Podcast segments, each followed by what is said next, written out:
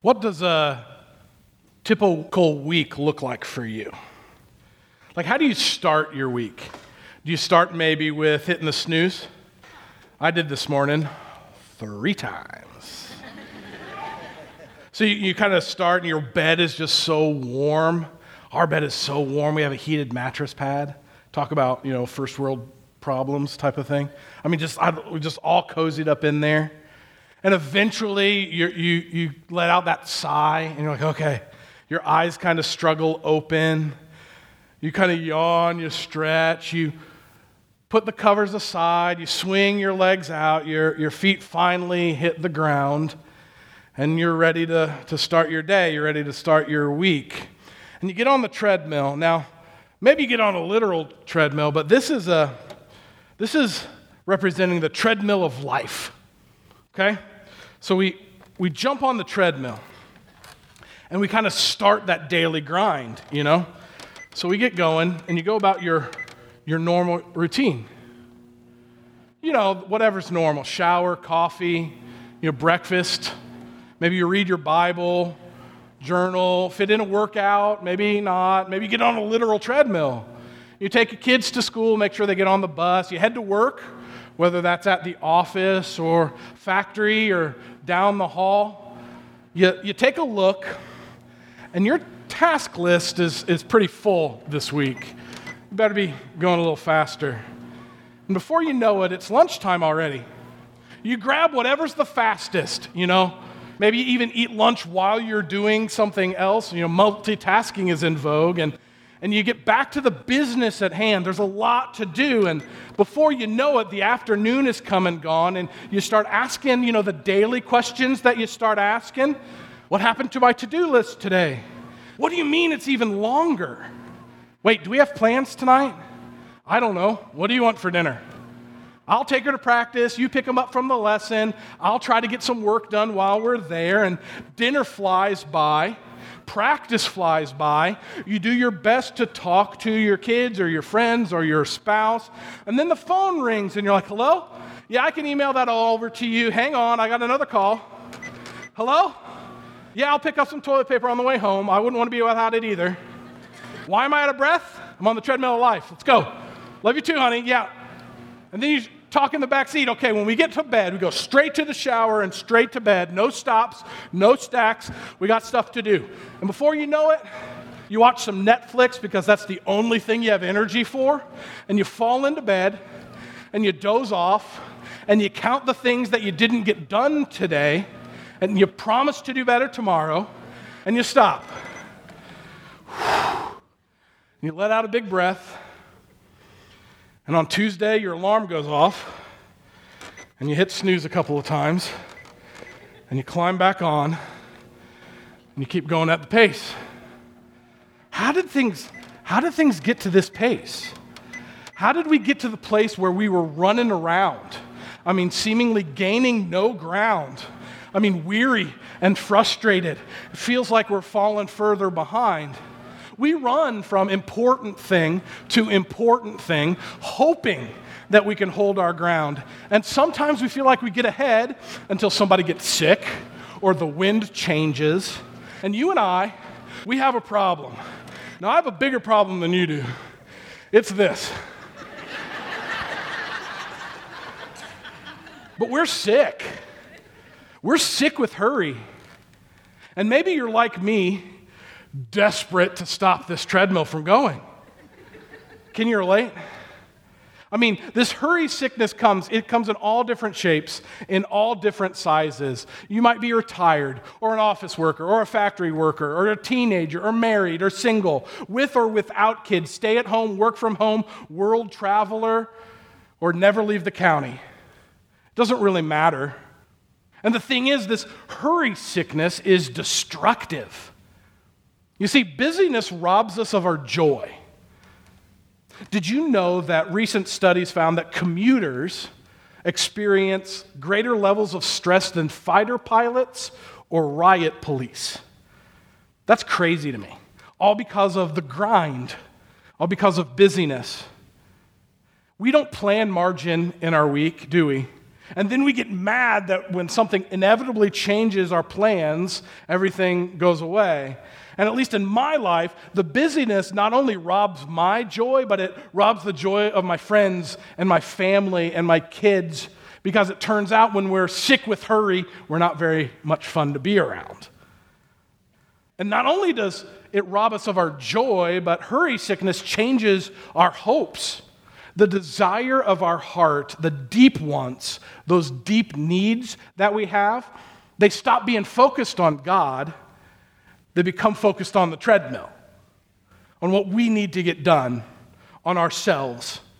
And our prayer life turns into, God, help me, give for me, bless me. And the busyness in our lives gets tied to keeping up with the Joneses, or keeping up even with our own expectations, because we can't even keep up with those. And we never spend the time to slow down or to focus on what God wants us to do. And this all leads to this painful truth, at least for me, about hurry sickness. It's that it's a symptom of something much bigger. It's not just about the treadmill. Why are we so desperate to be on the treadmill? One of the reasons is so that we don't have to deal with the real things in our lives. It's easier to focus on this. Or we're hoping to get that approval or to feel that success. And for me, I trick myself into thinking this busyness equals fruitfulness, that the busier I am, the better I am following Jesus, which just isn't true. And we wear busyness like a badge of honor, don't we? We talk about it all the time. How you doing? Keeping busy. I'm so busy taking my kids. Look at how great of a dad I am. I'm so busy at work. Look at how successful I am. I'm so busy with my hobbies. Look at how much fun I am. I'm so busy at church. Look at how much I love Jesus. But in reality, my busyness doesn't allow me to seek after God and allow Him to ask and answer those difficult questions. What's important in life? Why am I overwhelmed? Why do I feel what I feel? How do I need to learn? How do I need to change? What's going on in my soul that makes busyness the most important thing? That makes the treadmill the top priority? So what do we do? How in the world do we get off the treadmill? Well, we rest. Ooh, this is going to feel good. Ooh, you know, you know when you've been on your feet a lot and, and that feeling of just like, oof. That's what we're talking about today. We're talking about rest. Now, Matthew eleven is where we're going to start. It's okay, I won't be here the whole time. If I wake up, can you just, you know, if I fall asleep? Yeah, okay. Then Jesus said, this is Matthew eleven, twenty-eight through twenty-nine. Then Jesus said, "Come to me, all of you who are weary, carry heavy burdens, and I will give you rest. Take my yoke upon you, let me teach you, because I am humble and gentle at heart." I love this phrase. "And you will find rest for your souls." That's the kind of rest we're talking about. Rest for our souls. Now, the Bible has a lot to say about rest. We're going to spend our time with a story in the Bible that I think we can relate to, that I think we can understand. It's in Luke ten, starting in verse thirty-eight. If you have a Bible, you have a Bible app, feel free to turn there. It'll also be on the screens here for us. Now, Jesus has been teaching and ministering and, and working, and he and his disciples, his followers, they're traveling to Jerusalem, and they stop to visit with some friends named Martha and Mary. This is Luke ten thirty-eight. As Jesus and the disciples continued on their way to Jerusalem, they came to a certain village where a woman named Martha welcomed him into her home. Her sister Mary sat at the Lord's feet listening to what he taught. But Martha was distracted by the big dinner she was preparing. She came to Jesus and said, "Lord, doesn't it seem unfair to you that my sister just sits here while I do all the work? Tell her to come and help me. That's a true sister statement right there. But the Lord said to her, my dear Martha, you're worried and upset over all these details. There's only one thing worth being concerned about. Mary has discovered it and will not be taken from her. Who do you relate to in this story? Maybe you gravitate more toward Mary. I gravitate more toward Martha. I, I just, I, I can relate to her. I understand where she's coming from. I mean, I think I think we can all kind of understand. Maybe we all know people like Martha. Maybe we are people like Martha. Martha is a go-getter. She's a treadmill goer. And it's not bad to be a hard worker. It's good to be a hard worker. We need people who are going to work hard, who are going to plan, who are going to prepare. And it's not because what she was doing is bad. That's not really what it says. But she is on the grind. She opens up her house. She's trying to serve Jesus. She welcomes him in. Mary, on the other hand, doesn't do any of the stuff that needs to get done that day. She didn't help with the dishes. She didn't preheat the oven. I bet Martha did all the grocery shopping. Thanksgiving triggers right now for some of you. You're like, I did all the work. We can get this, right? And at first glance, you know, I think, you know, Martha's right. Is it fair that Mary just sits there? Well, Martha does all the work. And so she goes and she asks. But take a look at verse forty. But Martha was, here's the key word, distracted by the big dinner she was preparing. She came to Jesus and said, Lord, doesn't it seem unfair to you that my sister just sits here while I do all the work? Tell her to come and help me. Martha, on the treadmill. This isn't fair. Come on. Hey, Jesus, I would like my sister to stop spending time with you to come help me. That's what she says. And Jesus says, you are worried and upset over all the details. I feel so seen by Martha right there. Like me, we're solidarity, sister. We are. I, I am. I am her. That phrase describes my life. In a sentence, I am worried and upset over all of these details. Adam Johnson. And then Jesus lays out the truth, and only the way that Jesus can lay out the truth in a, a way that makes me incredibly uncomfortable. This is what he says. This is verse forty-two. There is only one thing worth being concerned about. Mary discovered it, and it will not be taken away from her. So that means the one thing for us to be concerned about isn't the treadmill. At least not in the way we think about it. He's saying, get off the treadmill, come sit at my feet, come spend time with me.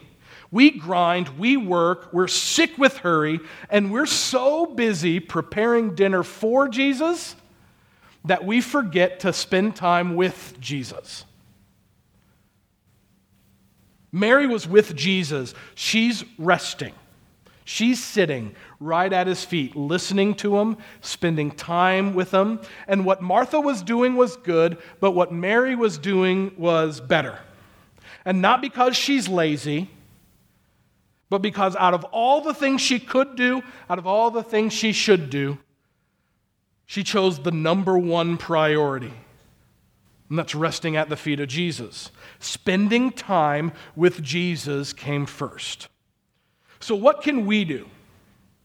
What can we do to rest at the feet of Jesus when this world around us seems to just be this never-ending, never-stopping, go, go, go as fast as we can treadmill? Well, here's the first thing we can do. We can press pause. We can press pause. One way we can remind ourselves that Jesus is first is literally stopping our busy schedules. There's another term for this. It's called Sabbath. This idea started when God created the world. He did that in six days. He worked, he toiled, he saw that it was good, and then on the seventh day, he rested. He pressed pause. Now, the word Sabbath kind of sounds like a churchy word to us. It really just means the day of rest. And the point here is not just to take a day off, even though that's good, and it's not just to take a vacation, even though that's good too.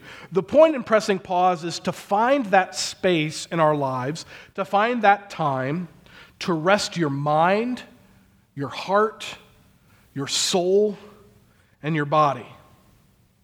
Sabbath rest is stopping and remembering that the world, turns out, doesn't revolve around us or our schedules, that God is in control, that things move right along without us. Isn't that funny? And that he's number one. So what would it take for you to take a chunk of time? Just practically, what does that look like? How do you go about doing that? Here's one way. Prepare in advance. For those type A planners in the room, you'll enjoy this. Finding time doesn't just happen. We don't just fall into it. I need to build in the time to take a break, to focus on Jesus. So ask for the day off, prepare for it, rearrange your week. Identify the work that needs to be done, and then identify in your heart the work that you think needs to be done but doesn't need to be done. I needed to hear that today. That's what we do. We, we think that everything we do on the treadmill is the right thing to do. But if we prepare in advance, we can really think about it, pray about it, ask God to prioritize our life, and then all of a sudden, we're able to carve out a space to press pause and to prioritize Him. So that's number one, prepare to rest. Number two, create guidelines. Think about it. To take a first step in pressing pause, create some rules to help you. Have you ever gotten to something and you just don't know what to do with yourself? You've been looking forward to the vacation, you've been looking forward to the time off, and then you go, I got nothing to do. I don't know what to do with the time. Or you sit down, you're ready to spend time with God, and you have no idea where to start. So take out a piece of paper and write on it, I will press pause for blank. A day? An hour? Ten minutes? How are you going to press pause? When are you going to press pause? And then say, when I press pause, I will, and write a few things down. I will spend intentional time in the Bible. I will spend intentional time praying. I'm going to go outside. I'm going to marvel at God's creation. I'm going to spend time being present and playing with my kids. I'm going to turn off the phone, and I'm going to focus on what's in front of me and be present. And that gets me to the next thing you can do when you're creating guidelines. What are some things you won't do when you're resting? I won't check Facebook. I won't check my email. That's a literal thing that we do in our family. When we're trying to rest, I will turn off my email because as soon as I read it, that's what I'm thinking about, that's what I want to do, that's what I'm what I'm focused on. Even if it's good things, even if it's things that I need to know. Go on a date with your spouse. Figure out some things that you will do. Figure out some things you won't do. You won't run errands. You won't do the laundry because that's toil, that's work. Create guidelines allows us to be more effective in pressing pause, and it also reminds us that many of the things that we think must be done don't. Here's another one. Find support. Just tell somebody. Tell your family, tell your friends, tell your life group, hey, I'm going to try to rest, and I need a little bit of help. Can you pray for me?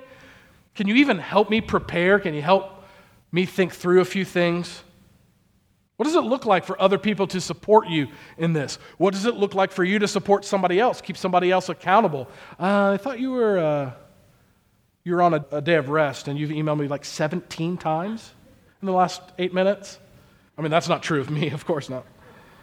Pressing pause, putting aside specific time, it's this amazing reminder that our work is not our top priority. It's not. The treadmill, the work, the toil is important, but it's not necessarily our top priority. Here's the second thing we can do to prioritize Jesus. Quit something. That sounds good, doesn't it? You're going to leave here and it's like, Adam told me I just quit everything.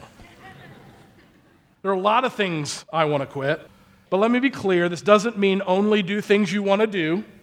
This doesn't mean don't do any of the things you don't want to do. Sometimes the most important things in our life even are the things that we need to quit because they're the good things that push in on that highest priority. It's easy to quit the things we don't like. It's hard to quit the things that we like to do or make us feel good. But maybe there's something in your life that you could just stop doing completely to help you focus on Jesus, not to have more time doing other things, to help prioritize the number one thing. Is there something you could stop doing? There's a version of quit something. It's called fasting. Now, fasting intentionally removes something from our lives so that we could be reminded to sit at the feet of Jesus. Fasting doesn't have to be about food. That's where we first go. It can be quitting anything for a period of time so we can focus on Jesus for that period of time. So, for example, you say, hey, next week, I'm not going to watch anything on T V. You know, so no Netflix or Hulu or Amazon Prime or Disney Plus or Apple T V or H B O Go or DirecTV or Dish T V or Comcast or U verse or Plex or Sling T V or YouTube or something called Crunchyroll, which I learned is a thing this last week. Use the time gained. Focus. Use that desire, you know, when you go, I kind of want that right now. Use that to focus your thoughts on Jesus, to sit at his feet, to put him as number one. We start to learn how much we yearn for these other things that replace Jesus. Now, I wear an Apple Watch. I love it. Helps me respond to messages. It's like a microcomputer on my wrist. It helps me be a little bit more present with Abby while she's at home and I'm at work. I can respond to things. I can look at the weather, all sorts of these different things, right? But it also distracts me a lot. I'm in the middle of a conversation, and I'm like, hold on, the other person, more important. So here recently, I had a little bit of time off and took my watch off for a couple of weeks. And I'm embarrassed to tell you how many times I looked at my naked wrist, how many times I felt it buzz. There's nothing there. But somewhere in there, I started to be more focused on playing with Asher, my son, or I started to be more focused on doing what I was doing, or even in the middle of my quiet time with God, I wasn't being interrupted, distracted, all because I just put something that was good aside for a little bit. So fasting can be all sorts of different things, and they're not bad things that you have to quit. They can be good, healthy, helpful things, but quit something even for a period of time to help you focus on Jesus. Press pause, quit something. Here's the third thing. Be quiet. When's the last time you sat in complete silence? I mean, I have three kids at home. It's been that long. But I have to admit, even when the kids are in bed, T V's on, or music, or I'm looking at my phone, or I'm reading a book, or Abby and I are talking, and, and we're filling our time. And those can be all good things, but they're also distracting sometimes. And when we use them to distract us or to help us calm down after a hard day. Quiet, though, that soul being still quiet is a little bit more scarce, a little bit more uncomfortable. Silence can be incredibly uncomfortable.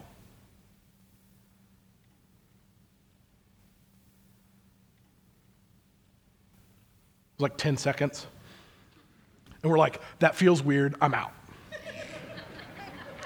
Like it is. It's, it's an odd thing that we don't do a lot.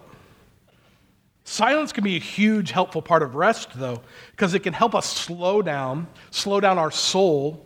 Help us listen to God, what God wants, rather than to tell God what we want. And a great way to practice silence is by practicing something called solitude, just finding a place to be alone with God. And go there and sit and be quiet. Abby and I have this friend who's a stay-at-home mom, and for Mother's Day or for Christmas, she asks for this. She asks for silence and solitude. She asks for rest. So her family buys her a hotel room for a weekend. No kids, no spouses, no phones. Can you imagine? You're raising your hands a little bit. You're like, hey, can I sign up at the connections desk for that?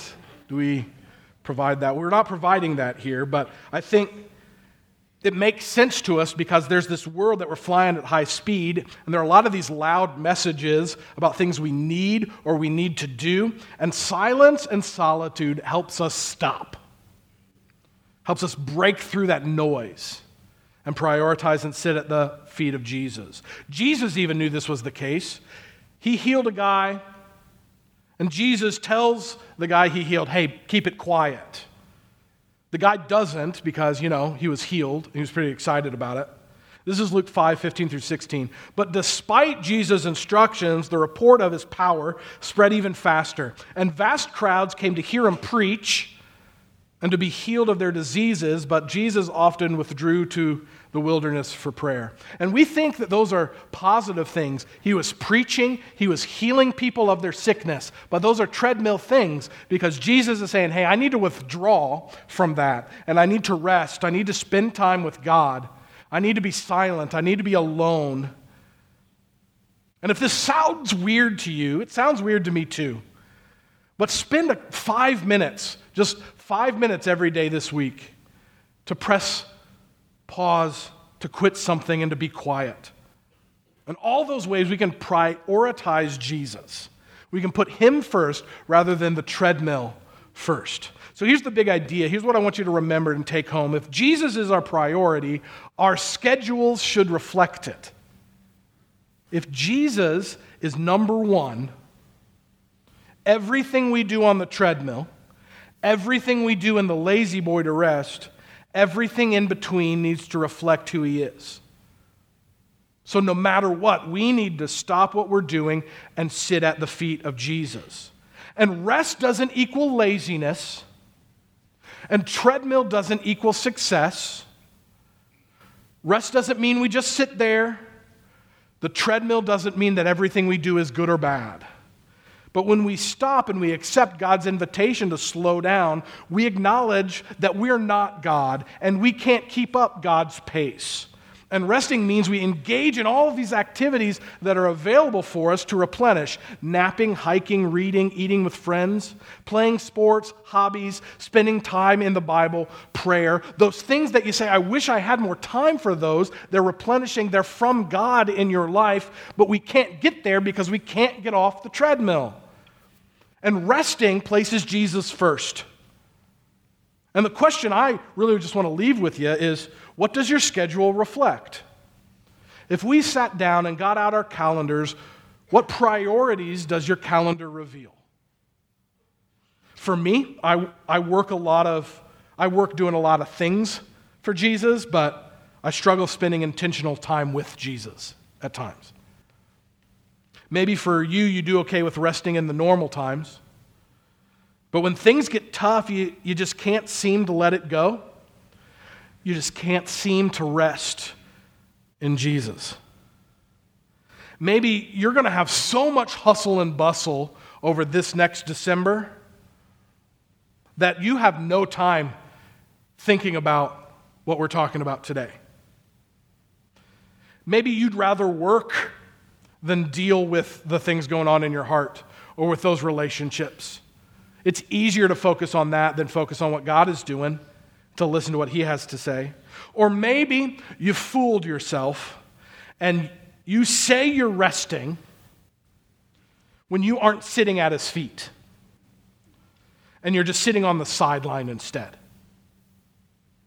No matter where you are on this continuum between treadmill and La-Z-Boy, if Jesus is our number one priority, everything on our calendar, where we work, where we rest, and everything in between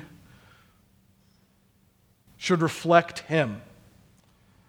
And if it doesn't, I challenge you, just take a next step in one of these areas. Press pause, quit something, be quiet. Go to that Cultivate class this Wednesday. Sit at the feet of Jesus.